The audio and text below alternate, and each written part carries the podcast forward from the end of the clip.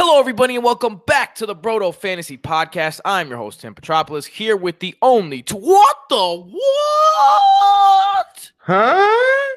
Jason is not here today. It is only Michael. Jason is under the weather. We have quarantined him away, and me and Michael are coming to you straight over the magic of satellite telephone. Michael, what's good?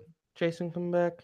We have a really special uh, episode for you today. We are grading the young quarterbacks. So we have a very special guest from Pro Football Focus. Uh, his name is Brendan Leister, and he is going to break down all the incoming quarterbacks in this year's draft. And Michael and I are going to start the episode by looking and grading all of the second and third year quarterbacks, fantasy wise, not in real life, fantasy wise, going into next year. And we're going to tell them whether we think they're going to improve or digress. Let's not wait any longer because just like when you're a kid and you're waiting for your report card, the anticipation is killing me.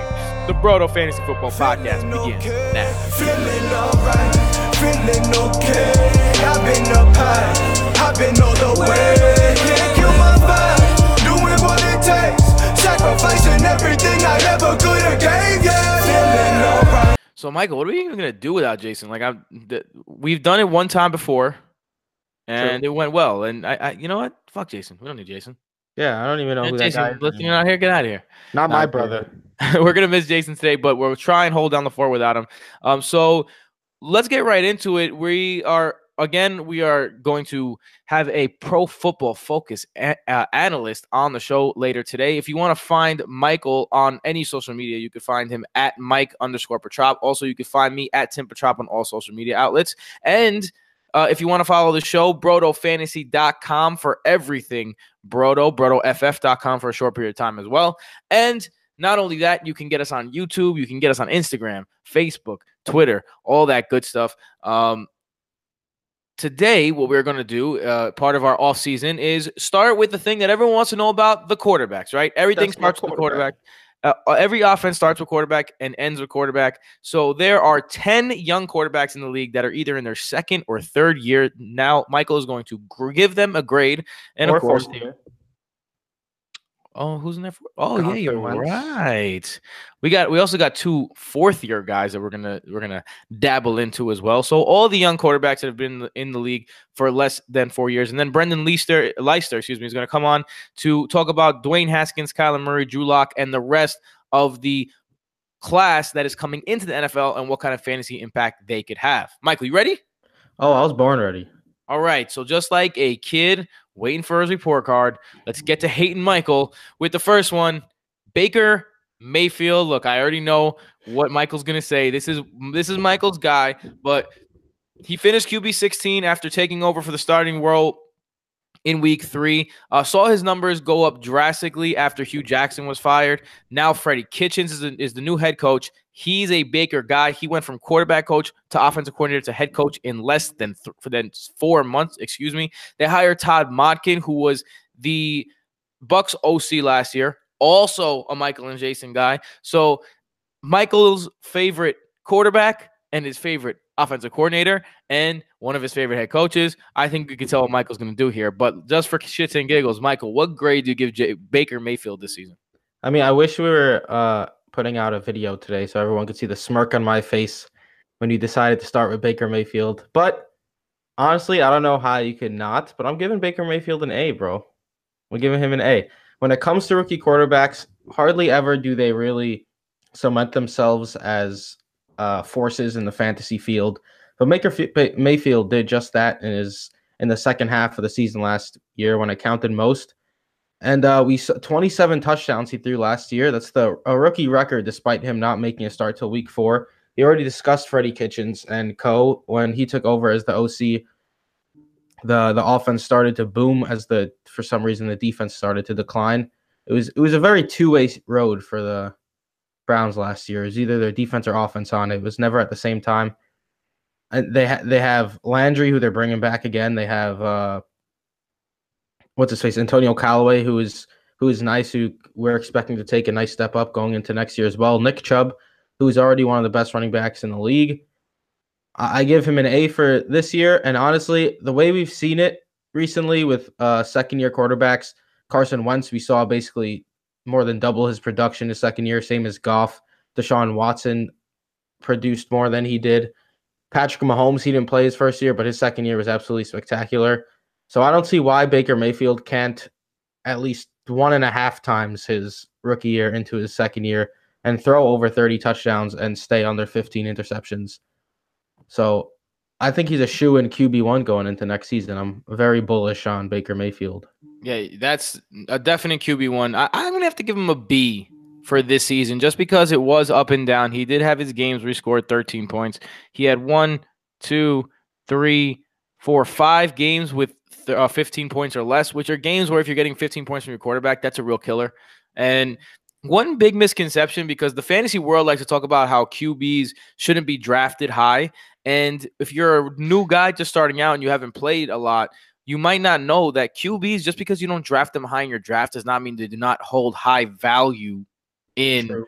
fantasy. They're still going to probably be your high scorer every week unless you have one of the big five running backs. So if you are drafting a guy like Baker and you expect him to take a big step up, I mean, that's something you have to consider because uh, Baker Mayfield, again, is in that quarterback position, and quarterback is such a valuable position, even though you don't draft it as such. Uh, yeah, so I'm going to give him a B, and I, I I do like his new situation. I think that they're going to open it up. They're becoming more uh, modern with their offenses.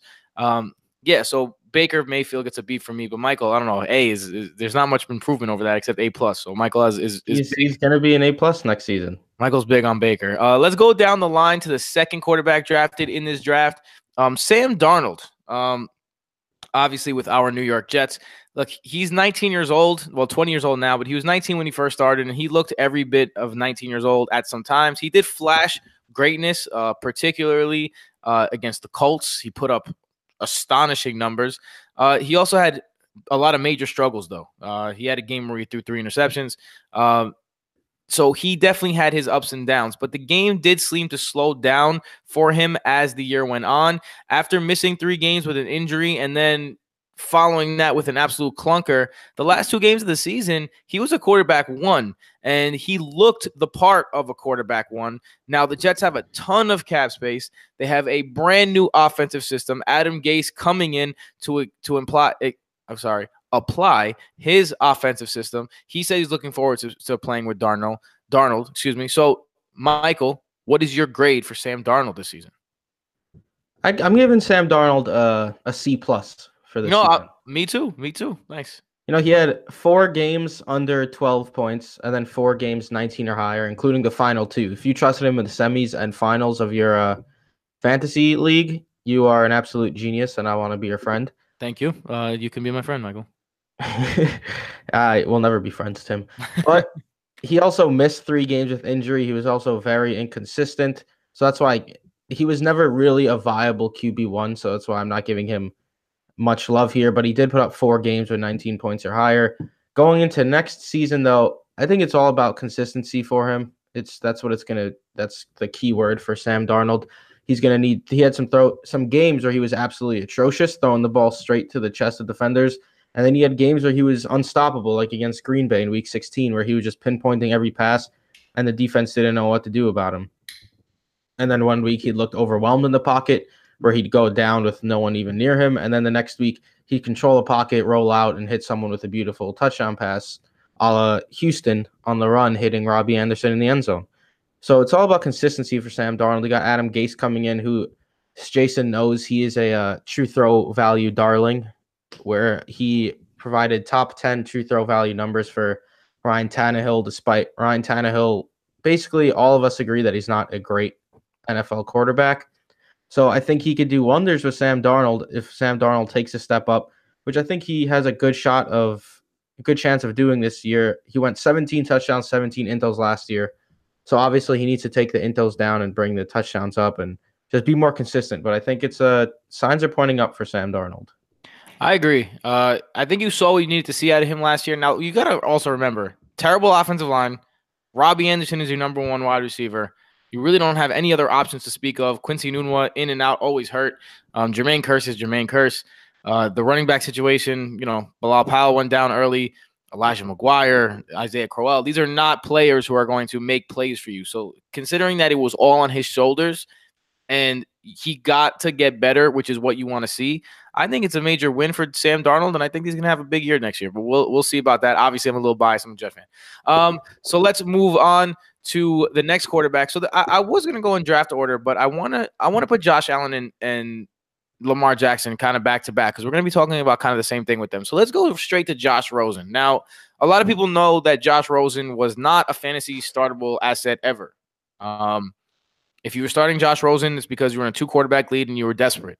Uh, but at the same time, he did suck, sure. Uh, Chase Daniel, Joe Flacco, Colt McCoy, Blake Bortles, and Jeff Driskel all had higher true throw values uh, than than uh, Josh Rosen. And by the way, if you're wondering what true throw values are, check out brodofantasy.com. That is a stat that we invented. Um, Jason was the mastermind behind the stat, and it basically shows you the value of a quarterback's throw in terms of fantasy, not in terms of reality. So, uh, Josh Rosen is one of those guys that every time you drop back to pass, um, you did not get many fantasy points out of him. But at the same time, he threw the most passes into tight windows of anyone in the league this year, nearly 22%. Uh, you got Cliff Kingsbury coming in. He's he's known for high flying offenses. Um, the Cardinals getting over the Steve Wilks administration. They had the highest numbers of runs between the tackles, which is just ancient football. So, with that being said, uh, what do you see for Josh Rosen coming into next year? I think a lot of question marks, but if they hit, I mean, this you could be looking at a major, major improvement. Well, firstly, I'm sorry to Josh Rosen, but he's going to get my first failing grade of the uh, of this report card. Giving him an F. I'm giving him an F. He had uh, one game all season over 15 and a half fantasy points and eight games in single digits, which is absolutely atrocious for a quarterback to have eight games in single digits. It's it's honestly harder to end with single digit fantasy points than double digit fantasy points. and Josh Rosen, he was the one that many analysts, countless analysts, not me, I was on the Baker train, of course, everyone knows that by now, said he was the most QB ready, uh, NFL QB ready. And he came into the league and he did not play the part. He threw for under 2,300 yards, only 11 touchdowns, and 14 interceptions on the season. He looked uh, rattled in the pocket. He just he would miss throws. I know he had a very bad supporting cast. That's the first thing everything everybody is going to go to. But he, the whole point of bringing Cliff Kingsbury in is to try to spark the offense this coming season. It's a risky move bringing in a first year head coach but they're going to try to get the offense rolling. I don't know how successful Josh Rosen is going to be. I think it's a very telling year. I'm not a big fan of Josh Rosen. I, I was never really a big fan of his. I think it's going to be a very telling year this year for Josh Rosen if he's able to take a step up. So we'll see, bro. We'll see. All right, so let's move on to the next two quarterbacks. Uh, we're gonna group these guys together. I, I, we'll go one at a time, but let's start with Josh Allen since he was um, drafted higher, although his impact is arguably less. Uh, Josh Allen, now, obviously, he became a running quarterback. In the beginning of the year, he put up totals like three and five when he was asked to be a pocket passer. This is not what he needs to do. Now, once they decided after the bye week in week 11 that, hey, they're going to let this guy run wild because he's an athletic freak, he went ape shit. He ended the year with 631 rushing yards on 89 attempts. That's seven yards per carry, if you were wondering, and eight TDs. The majority of that, again, came after that bye week in week 11. On the other hand, though, in the pocket, he had the lowest QB rating of any passer in the league with a clean pocket last season. He held the ball for 3.2 seconds per passing attempt, which is the longest in the league. But on the other side, they just brought in Ken Dorsey as quarterback coach. The last time Ken Dorsey coached, it was with Cam Newton. And Cam has said in the past that Dorsey was a lot of the reason for his success, especially during his MVP season in 2015. So, um, Michael, do you think that that Ken Dorsey addition will make will help? Also, the the Bills basically have that same staff locked in. What do you see for Josh Allen going forward? So, for last season, I'm going to give Josh Allen a B minus. I was on the fence between a C plus and a B minus, but I'm giving him the B minus because he did have productive games. Uh, he had one, two, three, four, five, four games over 20 points and a game with 19.75. I gave him the B minus though because four of the last five weeks he was QB one worthy, so that bumps up his status. But like you said, Josh Allen only threw for 2,074 yards last season, 10 touchdowns, 12 interceptions, a 67.9 passer rating, which is very blah, no matter which way you look at it. But like you said, 631 rushing yards and eight touchdowns, including back to back 100 rushing yard games, which is just quite absurd if you ask me for a quarterback. But honestly, by any grading system or just by the naked eye, you can see Josh Allen needs a lot of work throwing the ball out of the pocket. You're going to need to set his feet. Uh, he's going to need to learn how to set his feet and stop airmailing throws and just get the mechanics down to be an NFL QB. But luckily for fantasy owners, he's not graded fantasy wise only by his throws. He uses his legs as well. So if he is, uh, if they plan to employ his running status like he was the last few games this year, I think he'll be a streamable quarterback every week. I don't see him being an every week QB1. He had plenty of games where he was outside the top 24 last season, so you don't want to get stuck with that. So I think he will be streamable. Uh, like you said, Ken Dorsey is interesting because he worked with Cam Newton. I don't know if they're the, they're not the same guy. Cam Newton, I think, is more talented, but I, I think that if there's anyone in the league that you can compare early Cam Newton to, I think if you're going to look at the ability to run plus the inaccuracy plus the ridiculous arm strength, I think Cam Newton had all those qualities. Now, was Cam Newton a better player at the time? I think so. But at the same time, he, he did have all those qualities. I agree. I agree. But uh, I do think Allen has more work to do than Cam did. So I mean, we'll see. But I would, I don't see him being a weekly startable, viable QB one. Uh, let's go over to the another guy who got most of his production on the ground. In fact, sixty-one percent of his total fantasy output came on rushing numbers from the quarterback position. Uh, that was obviously Lamar Jackson. Now, Lamar Jackson had an all right year. He was constantly around that 18 point mark. Never disappointed you because he never went under 16, but never went over 22. So he never won a week for you, but never really lost a week for you if you were streaming him. Obviously, like I said, did most of his damage with his legs. The question is, can he be as effective now that teams are kind of prepared for what he brings? Or did the Chargers kind of expose him? You saw in the playoffs, they were the first team ever to see him two in a row and they shut him down absolutely completely. So, what do you think about Lamar Jackson this season? And then what do you think about Lamar Jackson going into next season, um, where he is going to be the starter all year and people will have time to scout him out and, and time to game plan for him? Mm-hmm. So I'm giving uh I'm giving Lamar Jackson a C grade for this past season. He C minus maybe just because he wasn't a starter all the all the way. And then once he became a star in week 11, like you said, he was very mediocre. Like he was between quarterbacks 10 and like 18 every week. So you could put him in there if you wanted a safe floor. But honestly, Lamar Jackson, he's quite the anomaly. He he's unlike any real quarterback in the NFL as of today. He's clearly a running guy, uh, or or well, that's how they're employing him as. I've never seen an offense take quite a 180 turn as the Ravens offense did with uh, going from Joe Flacco to Lamar Jackson. And now Greg Roman has been named the offensive coordinator, and he was the one who was helping run that Lamar Jackson offense. So it, I expect him to continue being a run first guy. He only threw for six touchdowns last season and 1,200 yards, and then he ran for just under 705 rushing touchdowns, which is RB3 fringe numbers there, honestly, from a quarterback. So it's he is someone who I expect to be right around the QB 10 to 18 range on most weeks. Uh, he's probably more trustworthy than Josh Allen, but he doesn't have quite the boom potential as Josh Allen. So these are two guys who, if I owned them both, it would be. I think they're a nice, got uh, nice couple of young QBs to flip and flop on, depending on schedule, fantasy wise. Um, let's move over to our second year quarterbacks. That was the quarterbacks for the rookie class. So now let's move on to our second year quarterbacks because there's three of them in this class, and then there's two of them in the class before.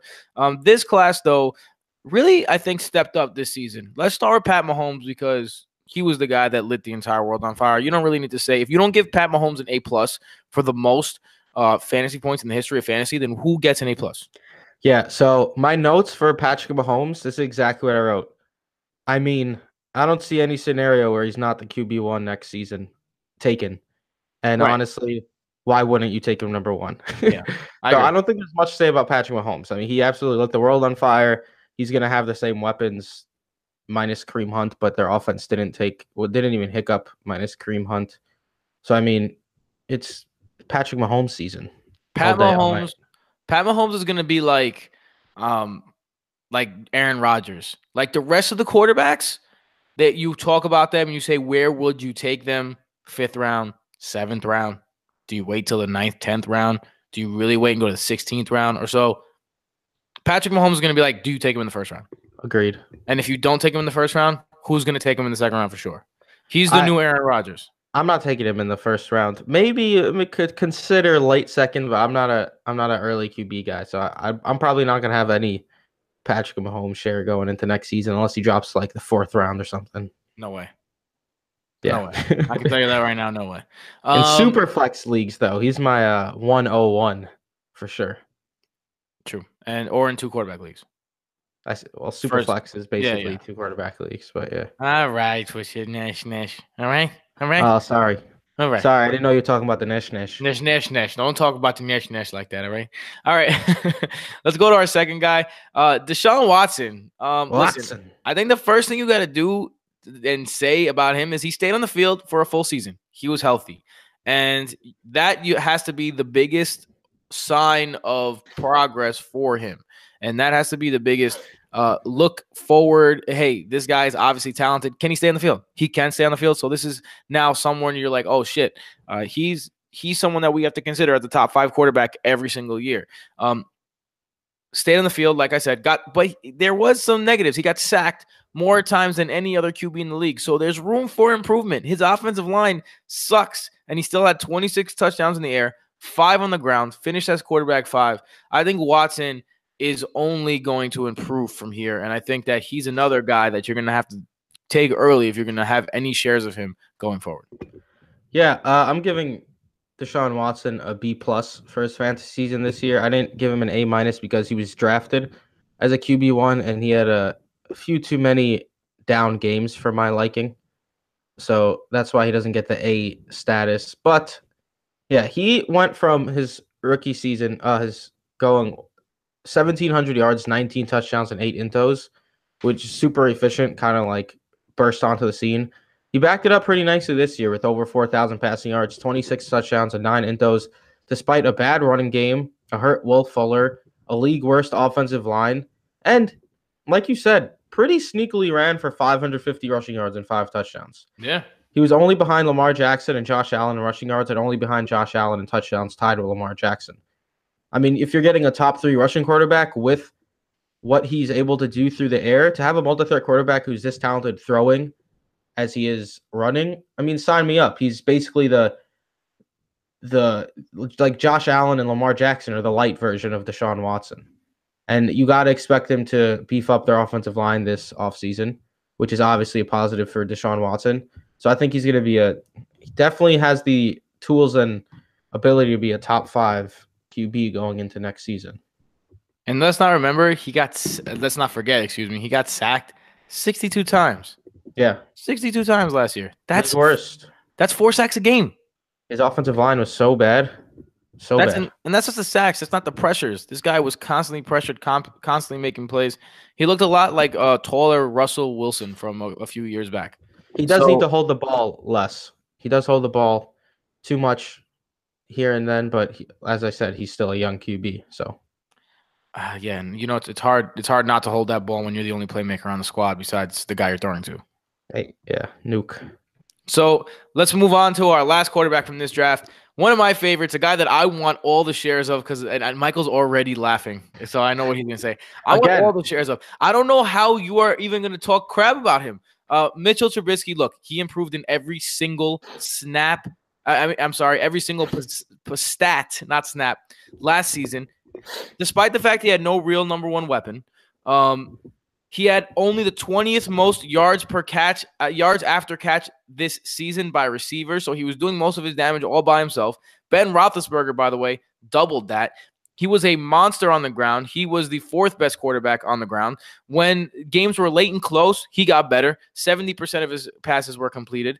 Um, now, the coaching staff is in place, so you're going to basically expect the same thing. And the Bears, they spend a lot of money. They don't have a lot of draft picks because of Khalil Mack. So they're probably going to come with the same suspects. So, with that being said, what is your grade for Mr. Trubisky this season? And going forward, how do you feel about Mitch? I mean, Mitch Trubisky had seven games under 17 points, and he had the bye week and he missed two weeks. So seven of 13 games where he was not a QB one. So he he wasn't that great. He did have big boom games. Giant gonna- boom games. Yeah, I'm giving Mitch a B just because of the giant boom games. All right, I'll take it. Just because it's fantasy. All right, he did have 420 rushing yards and three rushing touchdowns. In real life, I'd probably be giving him a D. Everyone knows I'm not a real. All right, all right. Just just so you know, just I want you to know this. He had a 95 quarterback rating, and his QBR, which is the ESPN stat where that takes into account like clutch and stuff, he was the fourth best quarterback in QBR this year. So before you give him a a, a, a, a D minus and A D, not a D minus. All right, relax. Before you give him the D, you better wine him and dine him because he deserves it. Listen, I'm obviously I'm still not sold on him as a passer. I think he has a lot of work to do. He would struggle uh, when he the ball had to be put in his hands. They played the Bears played a defensive running game, and he he couldn't be the leader, which is why they couldn't beat the Eagles. Ah, you you're crazy. Yeah, So- he didn't. He didn't set them up with two gorgeous passes to get into a for a forty-one yard field goal for the win. That didn't happen. Nah. If Tom Brady did that, no, he'd be the goat though. Tom, don't don't talk bad about Tom I'm- Brady. I'm not. I'm just saying, like, if Tom Brady came back, like, how many times in Tom Brady's career did he come back to set up Adam Vinatieri for a field goal? Well, he's the goal, but Cody, Cody Parkey can't hit, so so Mr. Trubisky sucks, right? All Um, cool. Yeah, I get all. I'm Okay, cool, saying- cool, cool. All I'm saying, Tim, is that you can have all the Mitch Trubisky shares because I'm not going to be drafting him next season. All right, that sounds good to me. Um, let's go over to the third year quarterbacks. Um, two guys that the in the beginning of the year, the the prospects of them were a little higher than they were right now. Uh, let's start with one guy that is one of the more confusing situations, Carson Wentz. Uh, two years ago, he was the league MVP up until his, hi- him getting hurt. Uh, Nick Foles, obviously, you know what happened. Comes in, wins the Super Bowl. This year comes in, Eagles are losing. He's not playing very well. He's not a good fantasy quarterback or a good real life quarterback. Then he goes out again because he's hurt. Nick Foles takes him to the playoffs, and the Eagles just picked up Nick Foles' option for $20 million. So you have to start thinking like, yeah, the Eagles might just want to trade him, or are they going to have a $20 million backup quarterback, which means, hey, Carson, you better produce or else you're gone.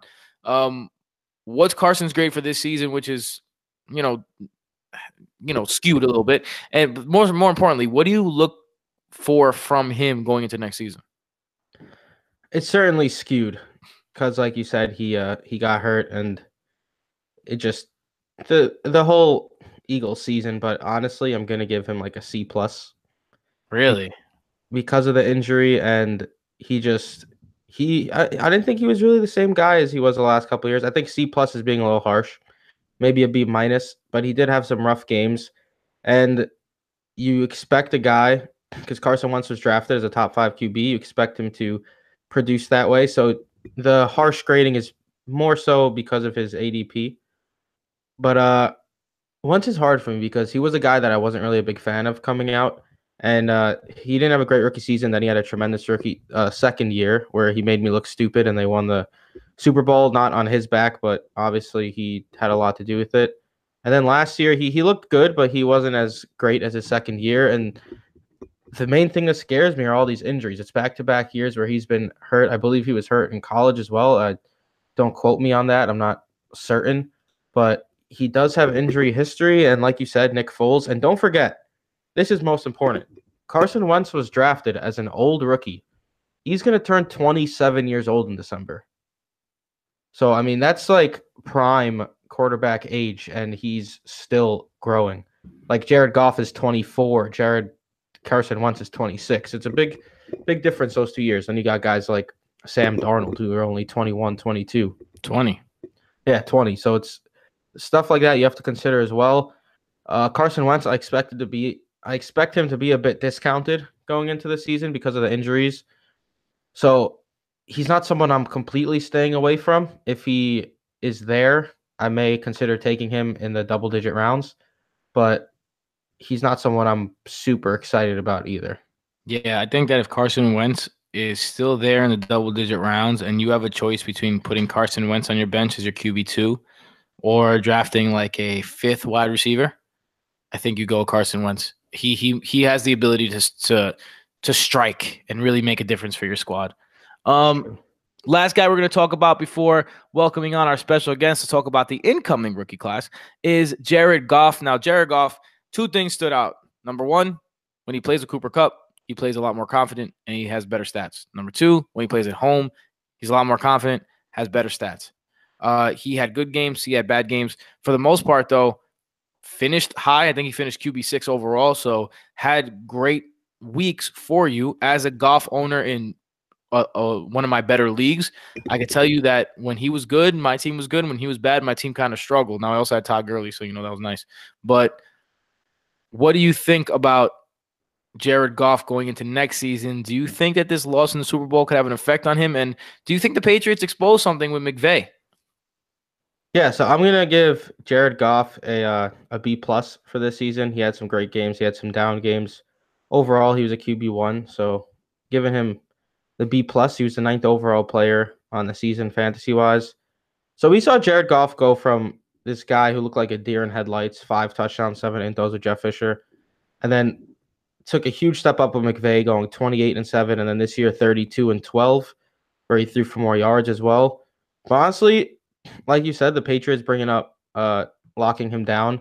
We saw the Lions lock him down. It just it seems like Jared Goff can't do it himself. Like he needs Sean McVay's offense to be working. Every time it's not working, it seems like he he struggles. We saw that especially it was nationally televised on uh, on the Super Bowl where he looked like he didn't play quarterback a day in his life and he put up three points on the biggest stage possible. So it was it was quite a disappointing performance. Going into next season though, I honestly don't see him progressing. I think he has a very similar season, if not slightly worse. Uh, Sean McVay is going to need to add some wrinkles into his offense as more teams study the recipe for success against him. And uh, I don't know how great Jared Goff is by himself. So I think he'll be similar, slightly worse, but I don't I don't see him really stepping up to becoming an upper echelon QB. All right, so that was our report cards for the season. Now we're going to get into our special guest. His name is Brendan Leister. He is an analyst for PFF. He is the assistant football coach at Avon High School. He's an analyst for Browns Film BDN. He's a writer for USA Football and he has experience coaching college QBs. He is the quarterback guru. We're going to ask him about what he about the, the performances from the rookie quarterbacks this year and about the incoming rookie class. So, without further ado, let's get to Mr. Brendan Leister. We are now joined by PFF's own Brendan Leister. He is an analyst at PFF. Like I said, he's also analyzes Browns film for at Browns Film BDN. He has experience coaching college uh, QBs. He's also a writer at USA Football. Brendan, thank you so much for joining us. Yeah, thank you guys for having me on. I'm looking forward to talking about some quarterback play. Yeah, man. So it's it's the off season, and you know we got to have our fix. And the first thing we need to fix of is how are these quarterbacks going to perform next year? How did they perform this year? So before we get into all the quarterbacks that we already know about, let's get into some unknowns. Let's get into some of these guys in the draft this year. The first guy I want to talk to you about is Dwayne Haskins. He is the Ohio State quarterback, obviously. Uh, 50 touchdowns last year in a very prolific offense. Um, a lot of people say that he is the number one rookie quarterback coming out. Uh, what do you see out of Dwayne Haskins, and do you think he could have success on the next level? Yeah, I'm a, I'm a big fan of his game. Uh, he's definitely the prototypical pocket passer. Um, really smooth throwing motion, quick in his setup. Um, he's accurate, I think, to all levels of the field. Um, I've been really impressed with him when I've studied him. Uh, I'm actually an Ohio State fan, so I, I watched every game, saw him constantly. Um, I think my one question with him is probably how he deals with pressure. There were a lot of times where outside of structure, when the plays breaks down, he really had some struggles at times with making those plays, you know, on the run, on the move. Uh, when guys are around him in the pocket and he's uncomfortable, but from a clean pocket, I think he's he's a very impressive player. He's obviously inexperienced also compared to some of these other guys, so there will be a learning curve there. But I think that he definitely projects as you know a top 10 type quarterback and teams in the top 10 that are looking for a quarterback should absolutely be interested in him because I think he he has the ability to turn into a you know top half of the league quarterback and any team that has a guy like that can compete for Super Bowls down the road. What do you think is the ideal situation for him right now? Like, if you're Dwayne Haskins, who are you hoping to get drafted by in terms of uh, fantasy success? Obviously, if you're Dwayne Haskins, you're not thinking about fantasy success, but um, in terms of well, who can give you the best chance to put up the most gaudy numbers, what team do you think is the place that he should end up in? Yeah, I think if if he could go to the Giants and get an opportunity to start right away, that's a great situation. You have a talented running back that can can produce obviously in the pass game in a big way. Uh, arguably the best running back in the NFL, obviously, at least from a value standpoint, because of what he brings in the pass game. Then you have have Odell Beckham Jr., you've got Sterling Shepard, you've got um, Engram, the tight end. So you've got a whole bunch of talented weapons in that offense. So if you could insert him, I think that would probably maybe year one, you know, he's going to have some struggles, but I think you're going to see a lot of flashes that are even more impressive than what you saw from Eli Manning. And, and long term, especially, I think it would be a big upgrade. I also think he uh, would probably be a good match with Pat Shurmur with the short to intermediate passing route for Haskins. Like you said, he was uh, good at those sorts of passes. Mm-hmm. Uh, I'm going to move on to Kyler Murray now, who who's probably the biggest wild card of all the quarterbacks this season, with uh, coming out this season with his possibly going to play baseball or is he going to join the NFL? But there's no denying his ability on the field with the way he's able to pass, with the way he was able to run. He threw for 42 touchdowns this year, uh, over 11 yards per attempt. But then you have people questioning his ability if it's going to be able to translate to NFL level and his size, of course, is a big question mark. So, how do you feel about Kyler Murray? Um, I might actually like him even more than Haskins. Honestly, it's uh, it's tough. I'm I'm not as hard on quarterbacks when it comes to height and those things as other people are. And and when I studied him closely, I really was impressed with his ability to protect himself when he gets outside the pocket on the run. You'll really notice that he does a fantastic job of getting out of bounds when he's about to take a hit or just getting down and sliding. You know, his baseball background obviously helps with that. Um, but he he has really quick release, fantastic arm talent, um, like like Haskins does. But I think when the play breaks down, the difference is that Murray is electric. He can make those those amazing plays outside structures that Haskins isn't quite as good at. Um, and I also think that Murray was just a more consistent player throughout the season. Um, if you just look at the whole body of work, as well as what Murray can do on the ground. Obviously, I mean, he picked up a ton of rushing yards this past season. I don't know the exact number off the top of my head, but he brings extra added value in the in the running game where you can run read options and stuff with him. Um, I would love to see him in in Jacksonville. Uh, it, I know that it's it's hard to say if they'll go that route that early. You know, they might love Haskins more, and it's such a risk with the baseball thing. You don't know if he's really committed to football or not, but but I, I, think if he commits himself to football, he has a great chance to succeed. If a team molds their offense around what he does well and and uh, just builds it that way, kind of like the Browns. You know, I'm a Browns fan, and like what the Browns did this second half of the season with Baker Mayfield, I see a lot of similarities between those two guys with the way they get it done as pocket passers. So I like Kyler Murray. Uh, who is who would you say is your comparable to Kyler Murray in the league right now? And is there anyone that you can compare to him? It's so tough because you know you don't really see guys. I mean, obviously you don't see NFL quarterbacks that are 5'10 around there and 180, 185 pounds. But I mean, when I studied him, I did see a lot of similarities what to what Mayfield did last year, just from the pocket. I mean, I know it's the same offense and it's an easy thing to compare, but they're both undersized guys, and I think they both have similar ways of getting it done from the pocket. Um, obviously, Murray's a more dynamic athlete, and and Mayfield is way more experienced. I think Russell Wilson's another one that obviously comes to mind. It's just that Wilson's so much thicker. So there's not really a great comparison, but I think you have to kind of take like a mix of a bunch of different guys if you're going to try to come up with a comparison because guys that size haven't really got opportunities to start in the NFL in the past.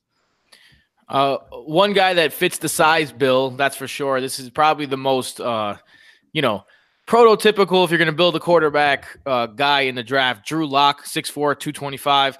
Uh, he's out of Missouri. Oh, how do you feel about Drew Lock? N- not uh, so much talk about him coming into the draft, but a lot of buzz about the Broncos maybe taking a shot at him. Uh, I think they pick around 13. So, what do you feel about Drew Lock, and do you think that he could have success on the next level? Yeah, um, it's kind of funny because like last year I didn't think Josh Allen had any chance at all, uh, and then he he did some good things as a rookie. You know, he he really struggled as a passer, but you know he had the size and all that stuff. And I think that as a passer, Lock is probably pretty similar to that, maybe even more polished than Josh Allen if you're making a comparison. And um, I think you know Lock is very inconsistent. He he's another guy that kind of struggles with pressure, especially and he he will do some things that amaze you, and then he's going to do some things that are just completely out of left field, and you're like, what is this guy doing?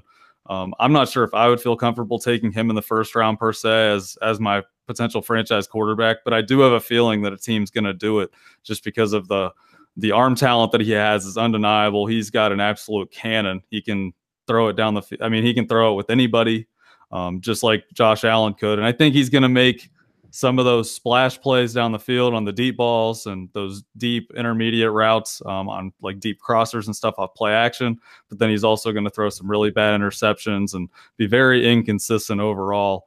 Um, I'm not the biggest fan of Drew Lock to this point, but uh, you know I do expect a team to take a chance on him. And as far as the Broncos, I think people are probably making a connection between other guys that Elway has drafted.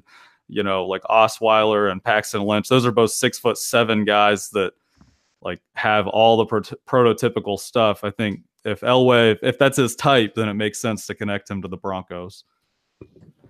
Uh, with the those three quarterbacks, uh, excuse me, sorry, with the other quarterbacks coming out, uh, guys like Daniel Jones, Will Grier, players of that caliber. There's a lot of mixed reviews because they all they seem to have the potential, but then they they have plays where it's you just scratch your head, and then they have plays where you're like, oh wow, this guy looks like he could be an absolute stud.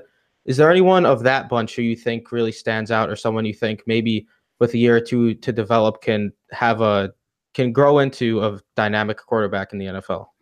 Um, not nobody really jumps off off the, jumps out off the top of my head, but I think that Will Grier, you know, he he graded really well for us at Pro Football Focus consistently the past uh, few seasons, and from what I've seen from him, you know, he does a lot of things well.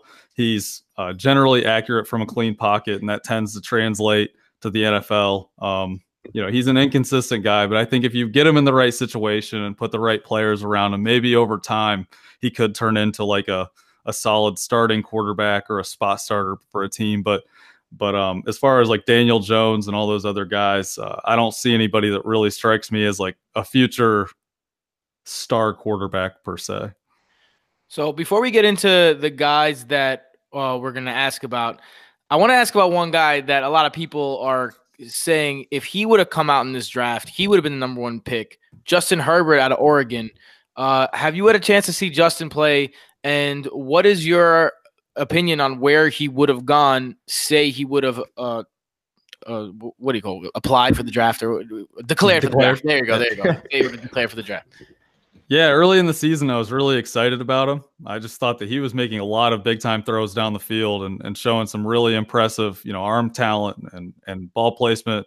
Um, just making, you know, it just seemed like he was elevating the whole Oregon team. It just seemed like he was kind of carrying them. And then as the season went on, I think he had he had a couple rougher games that kind of made people think not as highly of him and those types of things. And I also think that maybe he was getting that first round pressure or, or top top number one pick pressure and stuff from people. He made a, he might have been listening to that, and that might have impacted his uh his confidence level level and stuff. But yeah, I uh I like Herbert. I think that his decision to go back to school was probably made pretty early on, and I think that's why we didn't hear as much hype about him as the season went on, as well as some of those rough games he had. And um, I think he probably would have ended up going top 10 in this class. I mean, I already said that I think Drew Lock's going to go up in that top 10 to 15 area. And if Drew Lock does, I think Herbert absolutely should because, uh, or should have, I should say, if he would have declared, because he's a very talented player. And in spite of a few bad, perf- bad performances or subpar performances, I think he stacks up very well with, you know, Murray, Haskins, guys like that. So those are the guys that we don't know about, but there are a couple of guys that came out last year, five guys in particular that we do know about. So I wanted to ask you a little bit about that. Now you do break down uh, Browns video. You're a Browns fan, self-professed, and uh, you you said you were a Ohio State fan, but you are obviously in the uh, the game of breaking down college quarterbacks. So Baker Mayfield was Michael's highest rated rookie quarterback, highest rated quarterback of any of the quarterbacks we rated at an A this season. So first, you agree with that rating for Michael, and if you don't, what is the things that he has to improve on going into next season, and what are some things that he did that make you go, "Wow, this guy's the real deal"? Yeah, I definitely agree with that A rating. Uh, he had a fantastic season, especially the second half of the season. I think the first half was very up and down before they fired Hue Jackson, before Freddie Kitchens took over the offense. But once they started to really adapt what they do to what he does well, that was when his performances really took off. Um, one of the biggest things was like he had the one of the highest big time throw percentages in the NFL, which we we have certain guys that work for PFF that look at like big time throws down the field that have great ball placement and just really tough throws. And I think he was really high on that list amongst quarterbacks in the NFL. Um, that's the biggest thing that stands out with him. But I think he also elevated his offensive line as the year went on uh, by you know, pocket presence, getting out of the pocket, extending the play on the edge, creating big plays down the field on scramble drills. Um, he just really elevated that team, not to mention all the stuff that he brings to the table. Um, I would say like in the locker room and as a person, he just he's the type of person that like elevates players around him. He just has that charisma that I know it's it's a weird thing. It's a hard thing to quantify, but I think Baker Mayfield has all those things. And he's also just an accurate quarterback in general. So, yeah, you saw all those things this past season. I think going into next season, um, my biggest concern, I guess, is just when teams start to get more pressure on him, how is he going to respond to that? Because they did a great job of helping the offensive line and giving him clean pockets to move up into. And, and he did show good pocket presence at times and extend those plays, like I mentioned. But I think – that that's still a question that I have is when a team's consistently getting pressure on him, how's he going to deal with it? Is he going to still be able to beat them from the pocket? Um, but moving forward, I'm I'm really confident, you know, in the Browns' chances, and I think they have a franchise quarterback now, and and it's exciting times to be a Browns fan. Yeah, I agree. We have a uh, true throw value, which is a statistic we created at Brodo Fantasy, where uh, Baker Mayfield came in as the 12th overall QB, and it just kept getting higher and higher as the season went on, as he started getting more and more comfortable in the Freddie Kitchens offense. So you could really see him taking a step up. And I really love Baker Mayfield, man. I'm with you. I think he's going to be an absolute stud for years. Another rookie quarterback, Sam, well, previously rookie quarterback, Sam Darnold. This one, uh, me and Tim are bullish on because we are Jets fans. So we have to be a little biased there. He had flashes of brilliance, flashes of, oh my goodness gracious, what is this guy doing? How do you what do you think of Sam Darnold and do you think Adam Gase is a good fit for him? Yeah, so actually going into last year's draft, I uh, Darnold was my top quarterback in that class. I wanted the Browns to take him. Uh, I I loved him. I, I really went out of my way to kind of make that known to people, you know, on Twitter, online, whatever, and kind of the football community on there. Um, I, I love the the things he do outside throw on the playground and the creativity that he shows in the pocket, evading pressure, being able to throw off platform and those things. I think he has some really unique abilities when it comes to that stuff. Um, the biggest thing I would say is continuing to surround him with talented players because they don't have a ton of talent on that offense right now, and they don't have a lot of consistent players either. Like they have guys that that will flash here and there, but down to down, I think he didn't have a lot of guys he could count on consistently. So that's probably the biggest thing moving forward for them. Um, as far as Adam Gase, I would have loved to see him take a step back maybe for a year and kind of learn from his mistakes he made in Miami and the things that happened there because I think that's when it typically works out better for these coaches that are retreads is whenever they have some time to sit back and learn. Um, I think him going straight from Miami to New York that might be tough, but but hopefully he can get the job done. Um, I I don't have a strong opinion on him being like the right guy for Darnold, so to speak, but I really hope that he just adapts what he does to what Darnold's skill set is. I think Darnold is masterful with quick game. Like that was one of the biggest things he was great at doing at USC, throwing RPOs, um, getting the ball out of his hands quickly. And then when, like I said before, just when he holds the ball, he's just great at making things happen and, and making those special plays that very few guys can make. So, I'm still a big fan of Sam Darnold, and, and, I know that there was a stretch near the end of the season after he came back from that injury where he had one of the highest PFF grades amongst all quarterbacks. I think he had a top four or five grades. So you know, the first part of the season up until he got injured, he obviously had a lot of struggles, but he's also, I think, one of the youngest starting rookie quarterbacks ever. He might have been the youngest ever, I believe. So um, that was kind of to be expected. But yeah, I, I feel good about Darnold's future. I just hope that Gase, I hope Gase does good things for him because I think he obviously has a world of talent. On the other side of the spectrum now, after two rookie quarterbacks that basically impressed, is a rookie quarterback that was one of the worst rookie quarterbacks uh, in the league, and well, one of the worst quarterbacks in the league, the worst rookie quarterback in the league. That was Josh Rosen. Um, he had, like we said, true throw value, something that we invented over at Brodo, and it basically uh, gives a, a, value to every throw a quarterback makes in terms of points uh, that they get per throw. Now, some guys that were ranked higher in true throw value: Chase Daniel, Joe Flacco, Colt McCoy, Blake Bortles, and Jeff Driskel uh, were all higher than Josh Rosen. So he had a terrible year. But a lot of that probably has to do with the fact that, look, he didn't have a lot of talent, threw into tight windows more than anybody else. Um, his coaching staff ran up the middle more than any other coaching staff in the league. But now he gets Cliff Kingsbury in that high powered offense. Um, what is the ceiling for Josh Rosen with Cliff Kingsbury? I think there's a lot of question marks in Arizona, but a lot of positive a, a positive attitude about what's going on.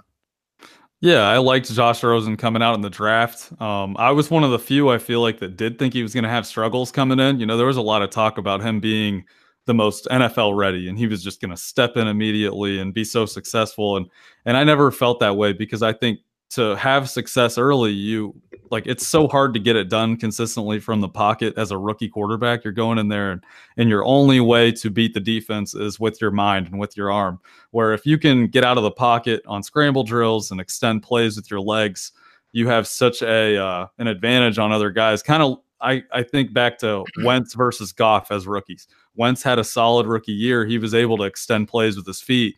Goff, when he didn't know what he was doing necessarily, when the defense had him confused, he was forced to either take a sack or throw into traffic. And I think that's something we saw with Josh Rosen last year. He doesn't have the legs like a Darnold, an Allen, a uh, a Mayfield, and even a Lamar Jackson, where when they're in trouble, they can escape. With Josh Rosen, he can't escape. He takes the sack or he throws into traffic. And that's, I think, that's probably the biggest thing that was holding him back this past season, as well as the situation, like you mentioned. Obviously, poor offensive line, uh, very little talent around him, and the coaching situation was clearly questionable at best. Um, with Kingsbury, I think you just have to hope that he kind of creates a situation like they've created in LA with Goff, and you know, run a ton of play action and get playmakers around him. And I think I think he's pretty similar to Jared Goff. Honestly, I like both guys similar amounts coming out of college, and um, I think that's kind of just the setup you have to to put around him is run a lot of play action, get him open throws down the field, and obviously he's a talented passer, and I think he can become, uh, you know, top half of the NFL quarterback if you surround him with the that stuff. So I am excited about Kingsbury with him. I just hope that Kingsbury is able to, um, you know, just be a good head coach and not just a good offensive coordinator, if that makes sense. Yep. Uh, before we end it, we're going to ask you about one more guy going into the quarterbacks who are going into their third year. We know about Mahomes being an absolute monster. Uh, Deshaun Watson, I guess it's generally considered that he's a very solid QB. I think the biggest wild card is though is Mitch Trubisky. Me and Tim are we've had so many uh just nonstop just arguing over Mitch Trubisky because he's a big fan of his. I don't really like him at all. So where do you stand on the spectrum? Because it seems to me like nobody really feels eh about Mitch Trubisky. People either love him or people either hate him. So where are you on the spectrum for Mitch Trubisky? I'm actually more more eh on him, honestly.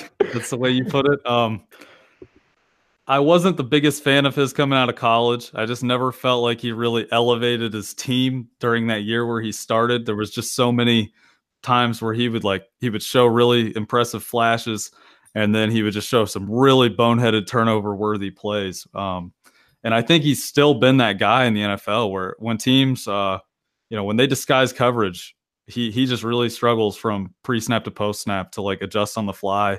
I know that he he was near the top of the league. He might have been at the top and turnover worthy plays, which is something that we keep track of at Pro Football Focus.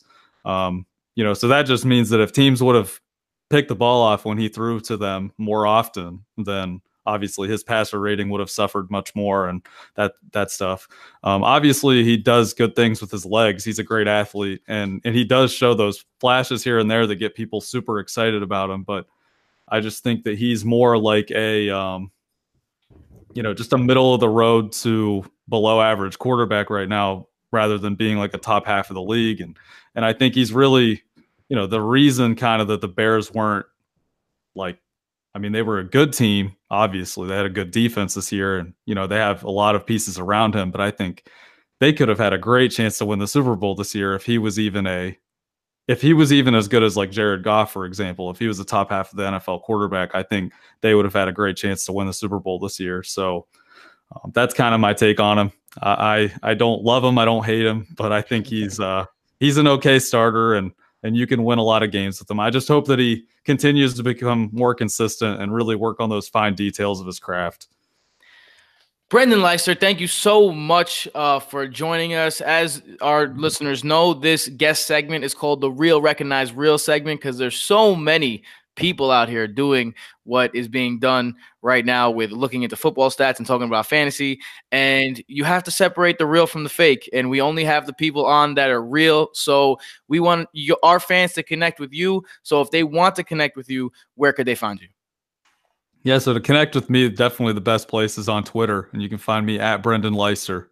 So, um, yeah, just reach out to me on there. I I reply to people a ton. I, mean, I don't really ignore people much. So, yeah, just hit me up, ask questions. We'll talk ball. I love to talk football, so just hit me up anytime.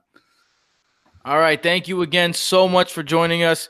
Uh, let's hope that next year brings good things for Baker Mayfield and and for uh, uh, Sam Darnold for both of us because we, as Jets and Browns fans, we need some good quarterback play in our lives, man. yeah, amen to that, man. It, it was too long, and I think both teams got it right. So I'm really excited to see how both those guys do in year two. Uh, thanks to both you guys for having me on. I had a great time. Yeah, us too, man. Thank you so much. Thanks, Thank Brendan. You. Peace. Yep. Thank you. All right, Brendan Leister, man. Yo, he was good. I like a lot of fun. real recognize real, bro.